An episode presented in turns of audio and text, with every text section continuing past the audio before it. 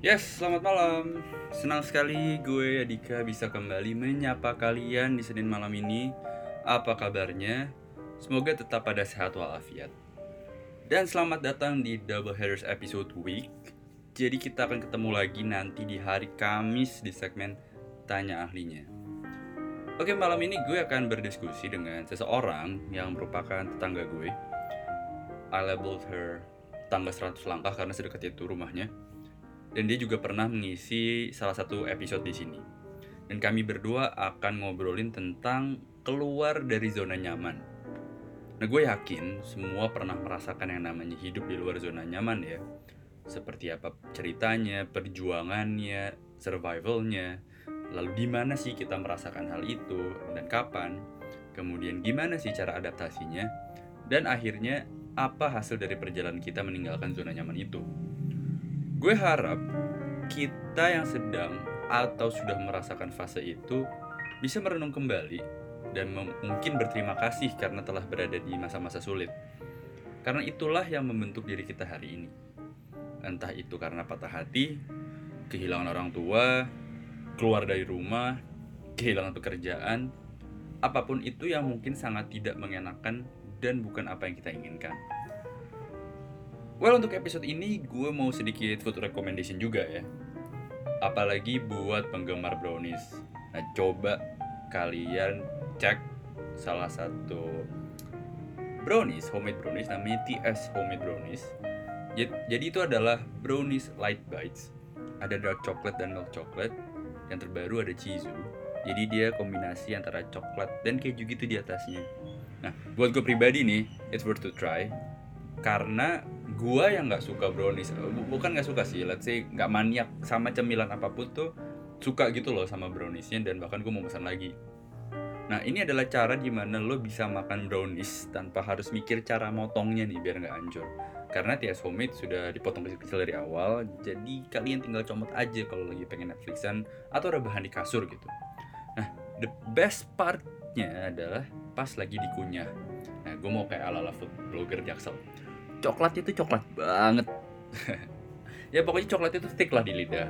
Dan tekstur browniesnya tuh terasa lembut, tapi gak gampang hancur. Harganya affordable. Dan ordernya ke- untuk setiap hari Minggu. Jadi lu, let's say, ketika lu dengerin podcast gue hari ini, siap-siap pantengin Instagramnya, dan lu bisa order. Dan Instagramnya ada di at t s dot homemade. Seperti itu. Jadi intinya, buat kalian penggemar brownies, ini wajib dicoba. Mas, recommendation dari gue. Dan juga buat yang bukan penggemar brownies tapi seneng nyemil, ini juga patut dicoba.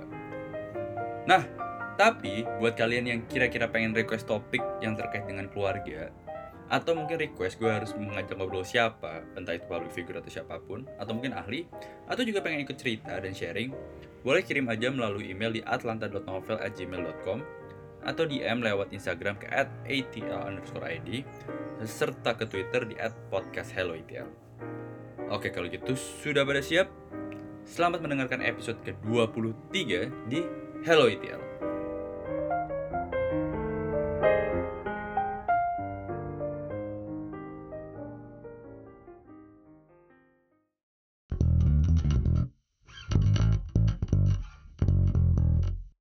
Oke, kali ini gue sudah bersama tetangga seratus langkah lagi. Setelah kemarin dia mengisi salah satu episode, sekarang kita akan ngobrol bareng. Selamat malam.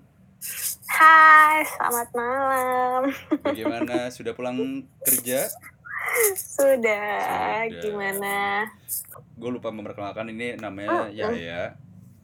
Pokoknya ya, kemarin, Yaya, guys. Uh, pokoknya kemarin lu sudah berada di episode yang menjadi anak tengah ya?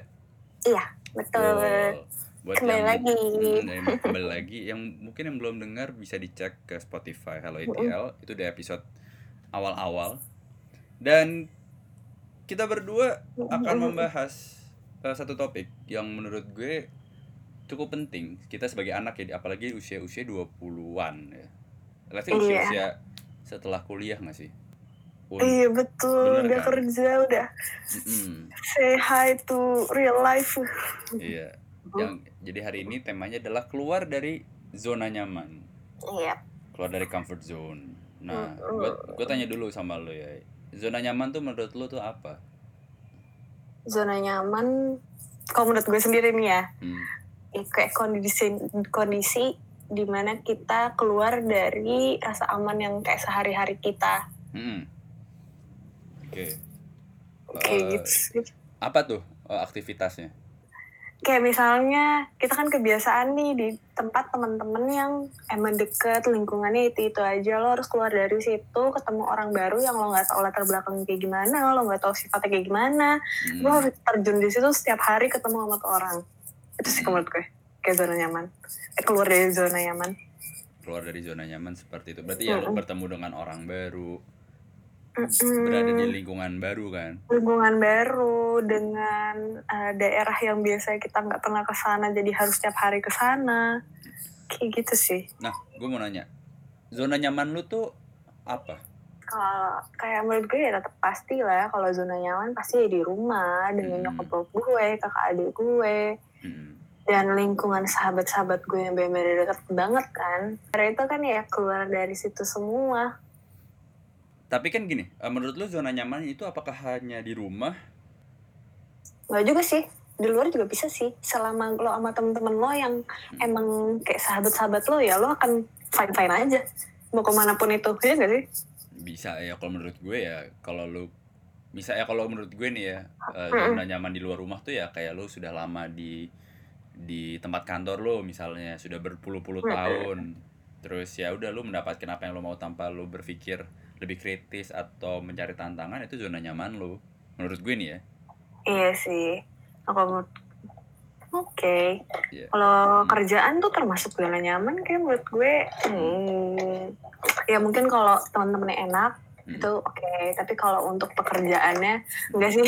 Udah pusing saya. Ya itu dia. Nah, itu dia kan kadang-kadang di kantor pun bisa bisa menjadi apa? Benar, untuk anak ketemu teman-teman kan. Uh, bisa barunya. Jadi comfort zone kan, baik lagi dari perspektif ya, ya. Lo sih. Tapi ya, menurut itu salah satu pekerjaan oh. yang maksudnya gue jadi fun karena kerja tuh karena ya karena lingkungannya. Ya sama halnya kayak gue banyak sih kayak misalnya zona nyaman ya yang kayak gue bilang itu misalnya dulu kan gue juga kayak di universitasnya yang beda, nggak hmm. tahu siapa-siapa, penjurusannya juga gue nggak kenal siapapun hmm. dan jauh banget dari rumah kan. Hmm. Iya, ya. Itu juga salah satu transisi sih. Iya, dan akhirnya gue menikmati juga sih tapi. Nah tapi gue mau nanya sama lo, ya. Uh-uh. Menurut lo nih, zona nyaman itu apakah melemahkan kita nggak sih? Enggak, nggak melemahkan kita, malah bikin kita belajar. Yakin lo? Kita udah udah pernah nih kayak gini. Uh, terus? Enggak, terus? Terus terus terus. Masa kita belajar nih kayak gini. Hmm. Tadinya tuh gue ya maksudnya gue paling bodoh untuk transportasi umum, nyebrang aja tuh gue paling dodol di rumah dari okay. kita bersaudara gitu lah. Mm. Akhirnya gue kuliah kan tuh jauh banget kan, dan gue bolak-balik akhirnya gue belajar naik kereta mm. segala macam sendiri. Maksudnya itu jadi bikin kita belajar, oh jadi tahu nih harus tujuan kemana tuh harus naik ini, harus kayak gimana gitu loh untuk situasi yang kayak gimana. Akhirnya kita harus cepat mikirnya. Oh jadi kalau gue ambil, kalau gue ambil tuh ketika lo melihat lo di zona nyaman lo, justru lo mengetahui kelemahan-kelemahan lo gitu. Mm-mm, mm-mm. Oh, ya bisa juga. Dan sih. Malah untuk jadi belajar gitu lo untuk gue diri sendiri, jadi kayak lebih berani juga. Hmm. Oh, jadi lebih tahu. Ya gue kan yang nggak tahu jalanan ya sebenarnya dulu aja S M A cuma tidurnya di mobil nyampe, ya bangun baru gue. Ibar. Enak nah, ya, nyonya kayak nggak tahu jalanan di sana. Nyonya memang kayak aduh tidur sekarang, doang. Ya semenjak itu gue jadi akhirnya tahu ngelihat jalanan kan. Iyalah. Belajar karena kan gue sendiri jalan hmm. gitu. Nih in general ya, ini in general dulu. Menurut lo kalau hmm. orang nih um, bertransisi keluar dari zona nyaman tuh tandanya apa sih? Hmm, menikmati akhirnya. Akhirnya dia mau menikmati. Iya, menikmati dengan yang dia jalanin di luar zona nyamannya. Coba lu pernah nggak ada satu momen yang membekas dan akhirnya lu menikmati uh, proses keluar dari zona nyaman lu? Hmm. juga sekolah ikut ini tim tim kakak kelas kan, karena gue sendirian. Hmm. Ya latihannya juga itu yang gue waktu cerita ya, kalau yang gue cer- uh, oh, tim timnya juga beda, latihannya juga beda sama, sen- sama junior. Sementara gue masih junior, hmm. ngikut ke tim kakak ke senior kan, jadi kayak rasanya beda kan, nggak sama teman-teman juga. Hmm. Tapi di saat itu gue jadi ngerasa kayak aduh agak pressure, tapi akhirnya setelah itu gue kita juga lomba sampai ke luar negeri. Pas di luar negeri tuh pun mereka care banget sama gue gitu loh. Hmm. Akhirnya pada yang nggak ada sama sekali yang ngebedain sama gue, malah kayak udah ini belum ya, ayo tidur sama gue gitu-gitu loh. Tapi jadi oh. ya nyaman juga sih. Oke, okay. Oh pada akhirnya lo menemukan satu comfort zone juga di, di, iya, di dengan mereka. Di, uh... apalagi waktu ya kan gue kan lulus juga duluan kan di saat teman-teman yang seumuran kita sebenarnya masih kuliah kan. Yeah. Udah ada tanggung jawab, harus kantor lah. Hmm. Akhirnya gue menikmati juga ya, jalanin aja jalanin aja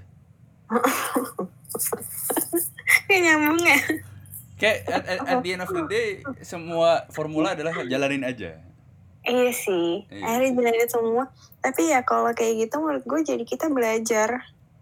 Iya, pastilah. Beda-bedanya.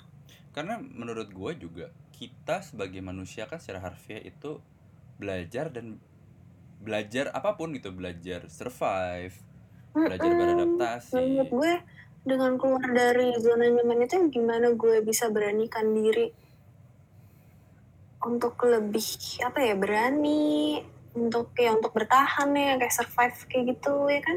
Iya, yeah. So that's why kalo, kita kalau kita selalu di zona nyaman terus hmm. ya jadinya kita ya udah gitu aja kalau menurut gue ya, jadi kayak nyari tantangan. Iya, ya walaupun emang di awal-awal kita pasti kayak ngerasa aduh kenapa sih kayak gini, ngeluh lah, nggak enak lah gitu, itu udah pasti sih. Betul. Ini namanya manusia ya.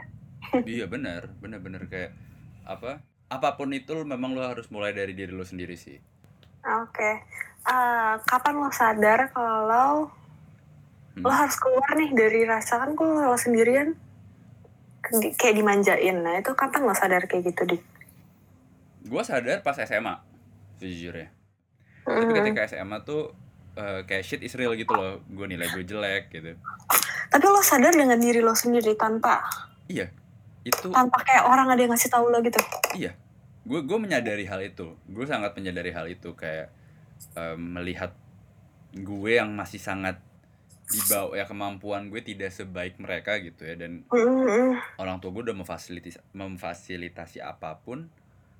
Menurut gue saat S M A tuh kayak wah gue harus belajar untuk bisa survive sendiri pelan-pelan nih gitu loh, at least nggak hanya nggak hanya dalam akademik tapi dari lingkungan gitu. Karena ketika S M P gue merasa uh, gue di lingkungan yang sangat nyaman, teman-teman gue satu frekuensi sama gue.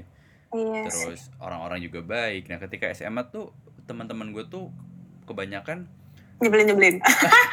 Gue gak mau ngomong gitu ya, tapi kadang benar adanya gitu, mostly cowok gitu. uh, Jadi kebanyakan tuh itu bener loh, biasanya cowok tuh kayak iya udah slow aja. uh, Jadi gini, gimana sih kalau punya masalah, kecuali kayak cewek tuh kayak lebih sensi gitu loh. Kalau nah, udah ngomong sendiri, ih eh, judes gitu loh. Terus jadi, kayak bisa bawa kemana-mana julidnya yang nah mampun iya. Gitu kan kalau cewek. Itu juga benar, tapi itu tidak menjadi masalah buat gue. Ya itu kayak udah emang udah wajar gitu lah. Tapi emang kayak ngebahas lo yang apa pergaulan dengan Tangerang Selatan dan Jaksel emang beda banget ya, Dika? Eh, uh, gue nggak tahu ya kalau sekolah negeri ya, kan gue sekolah swasta ya. Uh-huh. Dibilang beda dari pengalaman gue, iya beda. Karena gini, dia Alpus tuh Alpus satu lagi ya, mm-hmm. tuh ternyata anak-anaknya sangat kompetitif. Kompetitif dalam dalam hal akademik. Oh gitu. K M tinggi kan, tujuh puluh lima. Terus oh, dan berapa? Gak tau sih, kalau swasta emang dilihat banget sih ininya ya. Iya karena pelajarannya, kalau gue kan jujur ada satu satu hal yang membuat gue sangat tidak nyaman waktu itu adalah ketika kita dulu sempat menyinggung bahwa cowok gimana sih cowok cowok dan cewek-cewek gitu di S M A gue. Mm-mm. Dan jujur yang membuat gue sedikit, yang membuat gue pada pada akhirnya bertransisi gitu ya, keluar dari zona nyaman gue adalah gue melihat cowok-cowok di S M A gue nih, di angkatan gue saat itu ya, mm-mm, itu adalah mereka yang sangat punya banyak berita di luar, apa ya, kayak gosip gitu loh. Mereka tuh lebih bergosip daripada oh, gitu. Aduh, males banget. Iya, mereka tuh lebih bergosip ceriwis gitu. Aduh.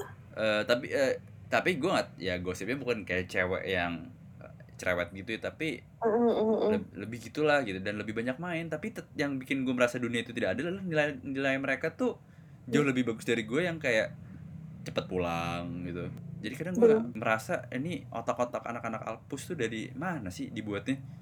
Oh, karena pada pinter-pinter banget gitu ya. Karena biasanya gini, ketika lu, kalau gue dulu kan waktu ketika di S M P, gue selalu menemukan hal yang kontradiktif ya. Oke, lu hmm. pinter berarti lu pulang, lu sering pulang, uh, sering pulang cepet, pasti lu belajar ya, nilai lu pinter ya, nggak heran gitu. Sementara lu sering nongkrong, nilai lu jelek, remet mulu, atau dipanggil.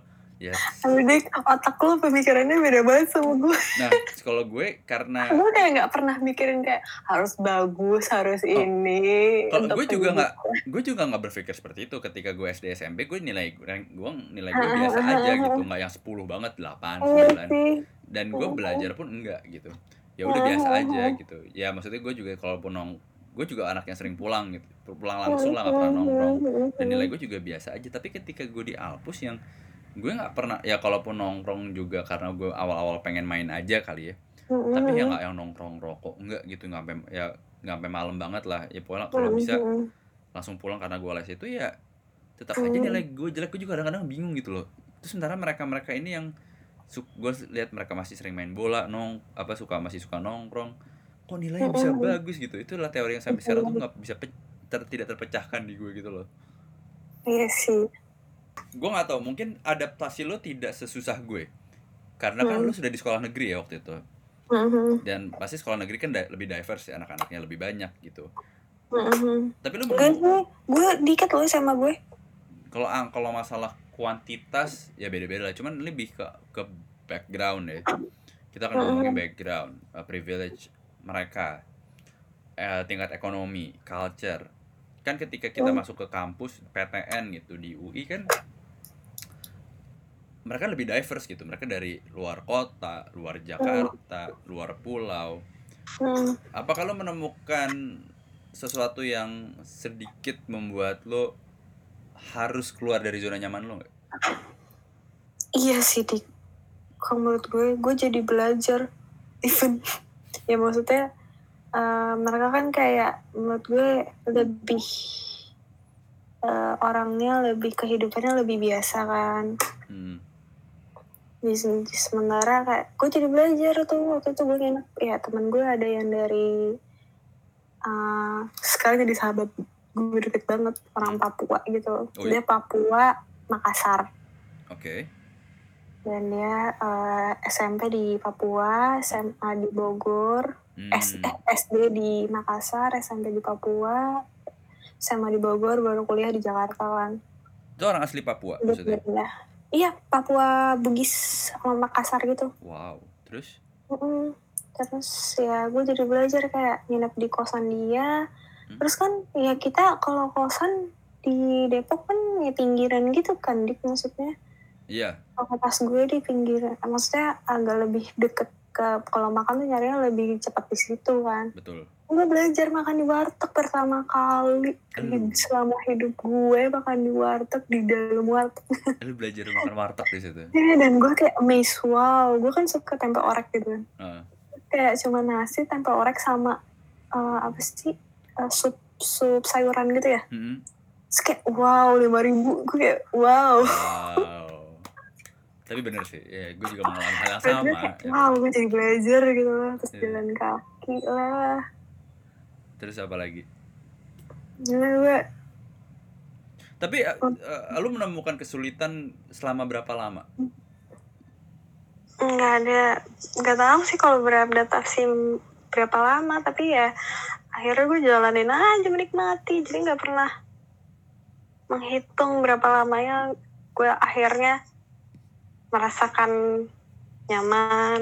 Karena gue seneng gitu loh kayak mencoba juga hal yang baru gitu deh. Ya itu ya makan warteg gitu. Sesuatu yang baru, heeh. Kayak ih seru banget nyobain ini gitu loh, kayak gini gitu. Asik ya ternyata. Menurut gue tuh kayak huh? as- sesuatu yang bikin seru aja. Jadi nambah kayak pengetahuan gue jadi tahu gitu loh, kayak gitu-gitu. Nah, gue pengen tahu. Nyampe rumah aja gue cerita gitu sama bokap. Bokap malah kayak, huh? "Ih, hati-hati loh masaknya yang nah. Gak takut enggak tahu." Nah, itu dia. Biasanya kan orang tua kan suka gitu kan, kayak kamu tuh makan. Kalau nyokap tuh kayak lebih santai gitu. Yang bawel kan bokap. Justru nyokap lu ya lebih santai. Apa ya biasanya gini kan, kan ada orang yang kayak enggak nyaman gitu ketika mencoba hal yang baru, atau misalkan orang tuanya suka suka apa? melarang, lu jangan inilah gini gini gini gini gitu. Sementara lu malah menemukan faktor fun keluar dari apa yang biasanya lu sering dapatkan gitu kan. Dan sampai akhirnya gue mencoba berdua itu teman-teman gue. Hmm. Uh, gue naik kereta ke kota, hmm. terus ke jalan-jalan, terus abis itu kita akhirnya pertama kali nyobain naik bajai. Hah? Naik bajai? Dari dari kota, dari kota nyobain bajai. Wow. Pertama kali ke Mangga dua, terus kayak kita nggak tahu gitu, pokoknya nggak jelas gitu deh kita berdua dulu. Bolang juga ya dari kota iya, ke Mangga dua. Dan gue dengan kayak gitu tuh kayak menurut gue ya jadi sesuatu yang baru dan menyenangkan menurut gue. Tapi iya, gue setuju, gue setuju sih karena um, ketika gue ini ini pengalaman pribadi ketika gue keluar dari zona nyaman ya, karena ketika gue di Alpus tuh udah masuk zona nyaman gue ketika kelas tiga nih. Ya apalagi gue menemukan satu orang yang gaulnya gaul Jakarta gitu kan, anak-anak mm. Jakarta Selatan lah gitu, yang menengah-menengah ke atas lah, main mainannya dulu Kemang terus gitu.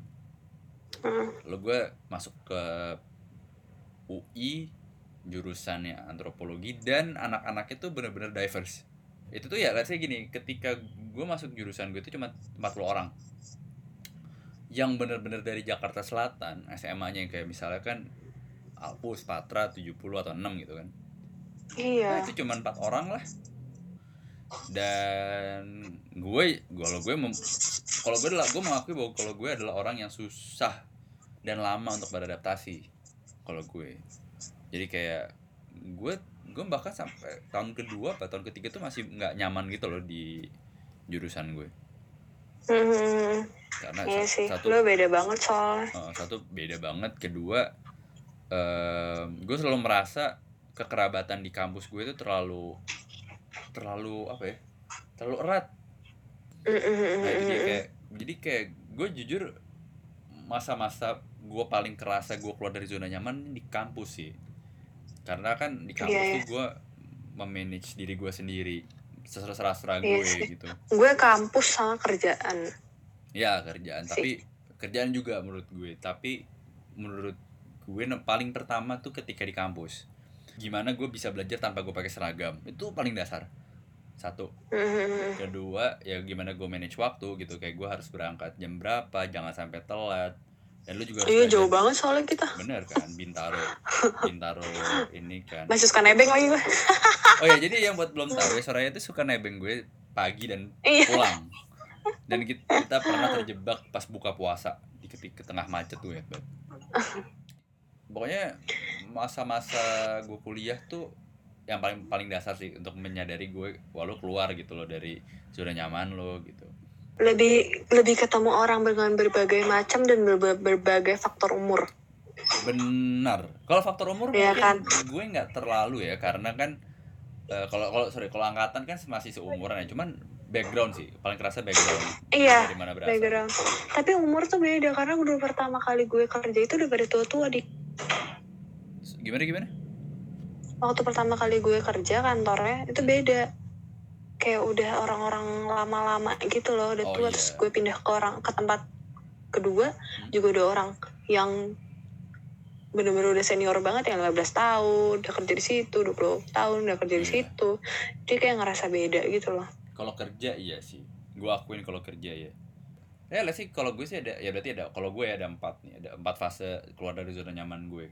Keluar ketika dari S M A ke kuliah, terus ketika kuliah, awal-awal kuliah tuh benar-benar keluar dari zona nyaman gue, itu kayak juga ada konflik ke diri gue sih, kayak gue lebih lebih menyendiri gitu, menjauh dari. Iya iya, gue juga sih benar banget, gue juga ngerasa kayak gitu sih. Dik, lo menarik diri gitu dari perkumpulan? Iya. Pas kuliah. Tapi akhirnya gue menikmati aja. Ya kita nggak pernah tahu nantinya, gue selalu berpikir kayak kita nggak pernah tahu nantinya dia akan jadi sebagai apa. Betul. Ya maksudnya dari sekarang dari orang biasa, tapi tiga puluh tahun atau empat puluh tahun berikutnya, eh ternyata dia jadi apa gitu kan. Jadi kita harus kayak tetap menjaga relationship-nya yang baik juga. Iya. Iya uh, sih? Iya benar, gue setuju, gue setuju. Uh, gue lebih pikir gini sih, kayak ya kalau emang karena kan sekarang kita masih sama orang tua gitu loh. Betul. Dan nanti kan lo akan hidup sendiri, dan di sana di saat itu lo kelihatan baru. Gitu iya, ketika lo keluar dari rumah, keluar dari orang tua, itulah karakter asli lo akan di ditempa. Ya pada akhirnya gini, gue gue juga merasa gini, pada akhirnya gue bersyukur dengan apa yang ya, atau kita yang apa yang kita dapatkan lah ketika kuliah kan, karena itu membawa kita ke titik sekarang gitu. Karena gue juga berpikir seperti itu, kayak gue mungkin awalnya nggak pernah tahu antropologi apa gitu, tapi nyokap bokap gue tuh selalu meyakini gue bahwa itu adalah ilmu yang bagus, dan pasti nyokap bokap gue selalu ngomong gini, apapun yang lu dapatkan, apapun itu itu pasti akan berguna suatu hari gitu. Jadi mau apapun ilmunya gitu.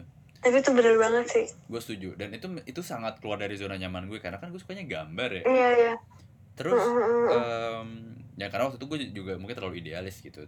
Terus ya gue tahun pertama struggle karena kebanyakan teori, ngafalin teori. Tapi ketika udah mulai beberapa uh, udah men- udah menemukan ritmenya, gue kuliah di situ, udah mulai struggle sama teman-temannya. Dan juga gue udah mulai menemukan sisi serunya dari belajar tentang manusia gitu ya.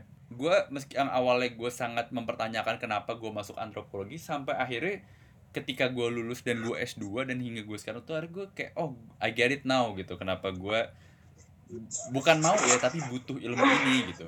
Iya menurut gue juga, gue kan di rumah termasuk yang salah satu yang lebih pendiam gitu loh, dan gue sebenarnya tuh nggak banyak ngomong. Tapi setelah akhirnya gue bekerja di suatu P R, terus gue jadi harus jadi belajar untuk presentasi, gue jadi kayak banyak ngomong gitu loh. Iya kan, pada akhirnya lo menemukan. Dan gue dulu, uh... iya akhirnya dulu tuh gue mikir kayak gue tuh nggak banyak ngomong, gue ngambil P R aja tuh kayak gue yakin gak sih ini gitu kan. Hmm. Gue tuh nggak bisa speech banyak di depan umum gitu kan, walaupun gue berani-berani aja, tapi gue tuh nggak banyak ngomong. Gue orang gue tuh orangnya nggak bawal, eh ternyata gue bisa-bisa aja gitu. Kalau gue ya, dari perspektif antro perspektif antropologi gitu, um, huh? biasanya orang bawel itu tergantung apakah dia ada di zona nyam, lagi ada di lingkungan zona nyamannya apa enggak. Mm-hmm. Kalau karena kalau dari per, kalau lu nggak nyaman sama di satu tempat, lu mungkin lingkungan cenderung, cenderung defensif. Tapi iya sih, gue pernah ada di satu lingkungan yang gue nggak, maksudnya gue nggak, gue nggak nggak tahu nih mau mikirin ngomong apa, tapi kayak gue berusaha untuk mikir, gue harus ngajak ngobrol ngajak ngobrol apa ya, gue pernah kayak gitu sih. Uh, tapi lo masa gue diem aja gitu, lo kaku banget gitu. Ya itu itu ya itu dia manusia tuh. Tapi kayak, akhirnya gue kayak uh, takut salah gitu loh, eh, kayak gue ntar dibilang aneh lah. Itu wajar sih. Itu wajar. Karena gue lebih baik gue diem gitu. Itu wajar sih, kayak lu kan takut salah ngomong, kayak mungkin mm-mm. takut nyinggung perasaan, itu wajar, wajar banget. Karena kalau gue juga sama, meskipun gue selalu bilang ke orang-orang gitu, kayak ya kalau gue lagi di tempat yang gue nggak belum nyaman, belum srek gitu, ya gue akan diem, huh? pendiam, gue tuh orang kan lihat gue tuh pendiam. Tapi kalau gue berada di di satu lingkungan nyaman sama teman-teman gue atau sama siapa tuh, gue akan sangat bawel. Hmm. Itu gue. Jadi manusia tuh layered lah. Lu tergantung lu lagi di di di mana, konteksnya sama nyaman siapa. Atau enggaknya. Betul. Itu pasti lu kapan lu bisa menjadi diri lu sih, itu paling penting. Nah. Iya sih. Baik lagi soal apa tadi ketika gue belajar antropologi nih. Kan gue bilang gue nggak punya basicnya, gue nggak pernah tahu ilmunya gitu, tapi somehow mm. itu juga membantu gue membantu gue tuh dalam arti dan membuat gue tuh jadi merenung gitu loh. Nggak tau lo pernah apa nggak, kayak gue tuh pernah pernah gini kayak, jadi gue dulu ketika dua tiga tahun pertama tuh gue juga nggak ngasih nggak habis pikir kok gue nggak masuk F S R D gitu ya. Padahal gue suka gambar, orang-orang tuh tahu gue tuh suka gambar gitu, sampai semua buku catatan gue tuh digambar. Nah, sampai akhirnya saudara salah satu saudara gue masuk I T B F S R D.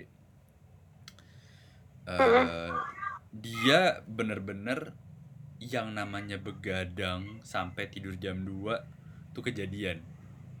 Gue kadang berpikir juga kayak setelah gue melihat itu semua ya, uh, melihat ke belakang gitu, kenapa gue masuk di antrop, terus gue gue nggak masuk ke F S R D, nggak sesuai mimpi gue lah, itu kan itu itu mimpi gue. Ternyata ada gue di situ gue belajar bahwa kadang lu kadang gue itu butuh butuh ini menurut underline butuh keluar dari zona nyaman, butuh, karena itulah yang membuat gue, dan itu yang membuat gue bisa menjadi lebih objektif dan lebih tahu sebenarnya apa sih kemampuan gue itu sejauh apa dan apa yang kurang dari gue dan harusnya bisa dikembangkan lebih lanjut gitu. Dan itu yang membawa iya ke titik ini. Dan itu juga pasti juga membawa lo ke titik sekarang gitu. Ketika lo merasa gak nyaman dengan sesuatu. Padahal ketika gue S M A gue tidak tahu sama sekali tentang jurusan ini. Dan itu menurut gue kadang Tuhan memberikan lo ujian. Iya benar. Ujian yang bikin lo belajar jadi lebih baik lagi tuh gue ngerasa banget sih, Dik, parah. Betul, setuju gue. Jadinya setelah itu akhirnya gue bisa beradaptasi di mana aja juga, karena emang gue waktu itu ya kuliah juga dengan berbeda, di luar zona nyaman, kerja juga beda lagi gitu loh. Ya, nah, harus gue pindah lagi di dunia yang berbeda, sekarang juga berbeda. Jadi kayak buat gue tuh kayak itu yang bikin gue bisa harus beradaptasi dengan lingkungan manapun, jadi kayak jadi belajar. Nah, selama ini gue kan terlalu nyaman, masih S D, S M P juga. Nyokap-bokap juga selalu ada lah, segala macam gitu loh. Benar-benar. Dan teman-temannya itu-itu lagi, itu-itu lagi, ya kan? Benar, dan apalagi dari dari gue kemarin. Makanya, apa, dari episode-episode kemarin yang udah gue rekam tuh, juga gue juga jadi belajar bahwa nggak semua orang perjalanannya sama gitu. Sama kita. Hmm, betul-betul. Dan mereka juga. Dan di, gimana tuh, gimana lo tinggal belajar menjalani itu semua. Betul, dan ini satu hal yang paling penting adalah nggak ada dan nggak boleh lo meng- mengcompare antara lo dengan orang iya, lain. Iya benar. Nggak boleh. Betul, betul betul. Karena setiap orang kan berbeda-beda, kapasitasnya berbeda-beda. Betul. Dan apa yang perjalanan hidupnya tuh beda-beda.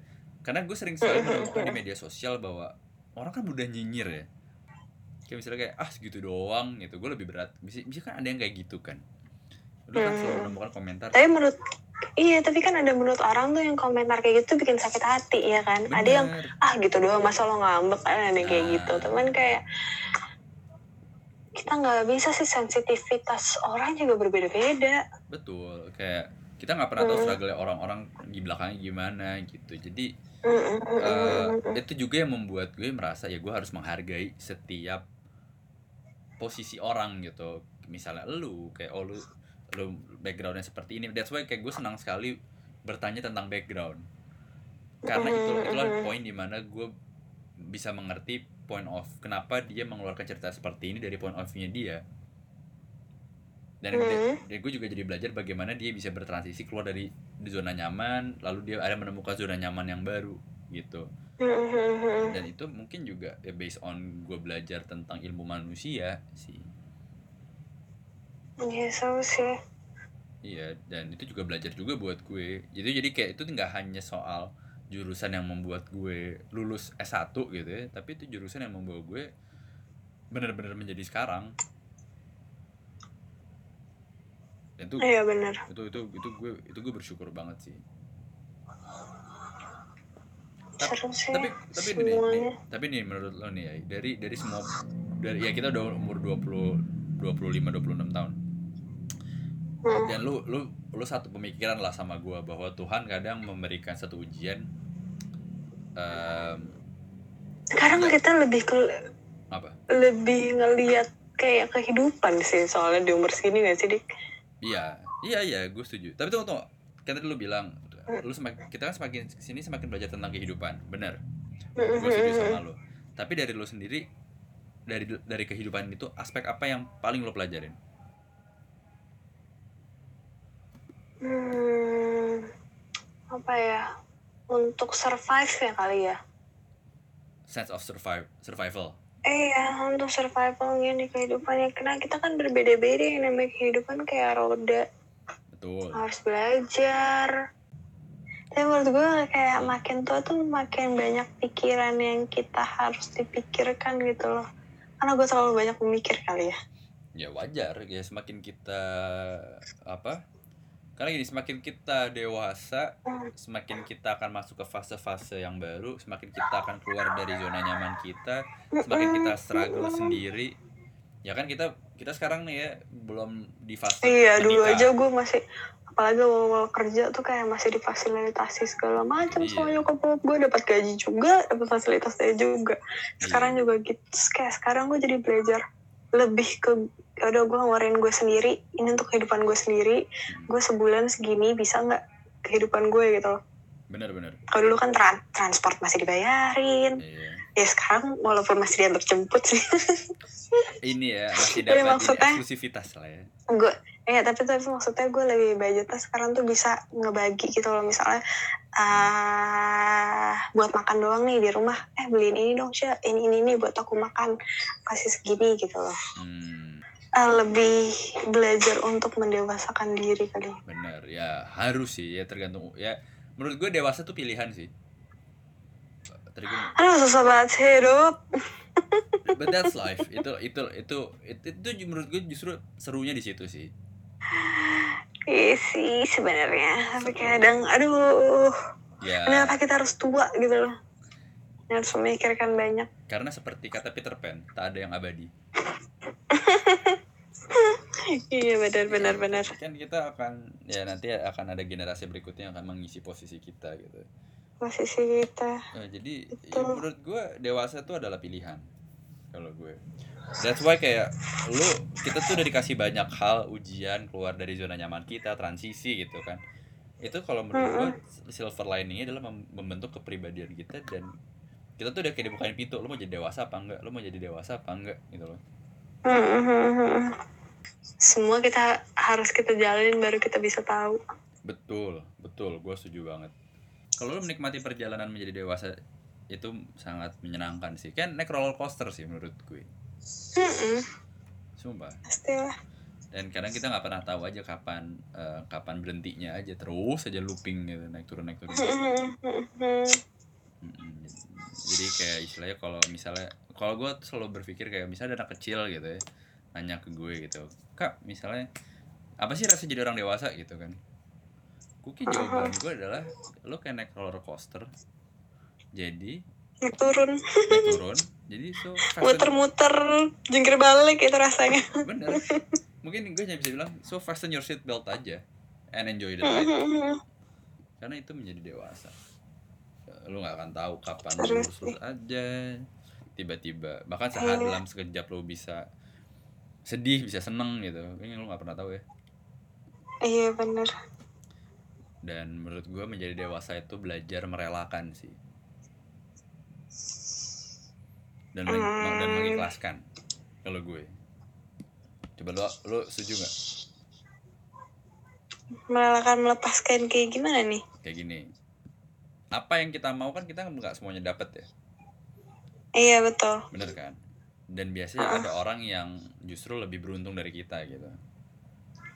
Itu kan kadang lu timbul rasa iri gitu, kesel, dengki gitu sih kadang-kadang. Nah, kadang iya, pasti. Salah satu lu sudah dewasa menurut gue adalah ketika lu bisa menerima, ya lu bisa merelakan uh, uh, meng, apa istilahnya menyadari bahwa well itu bukan rezeki lu gitu. Uh-uh. Lu harus merelakan impian yeah. lu.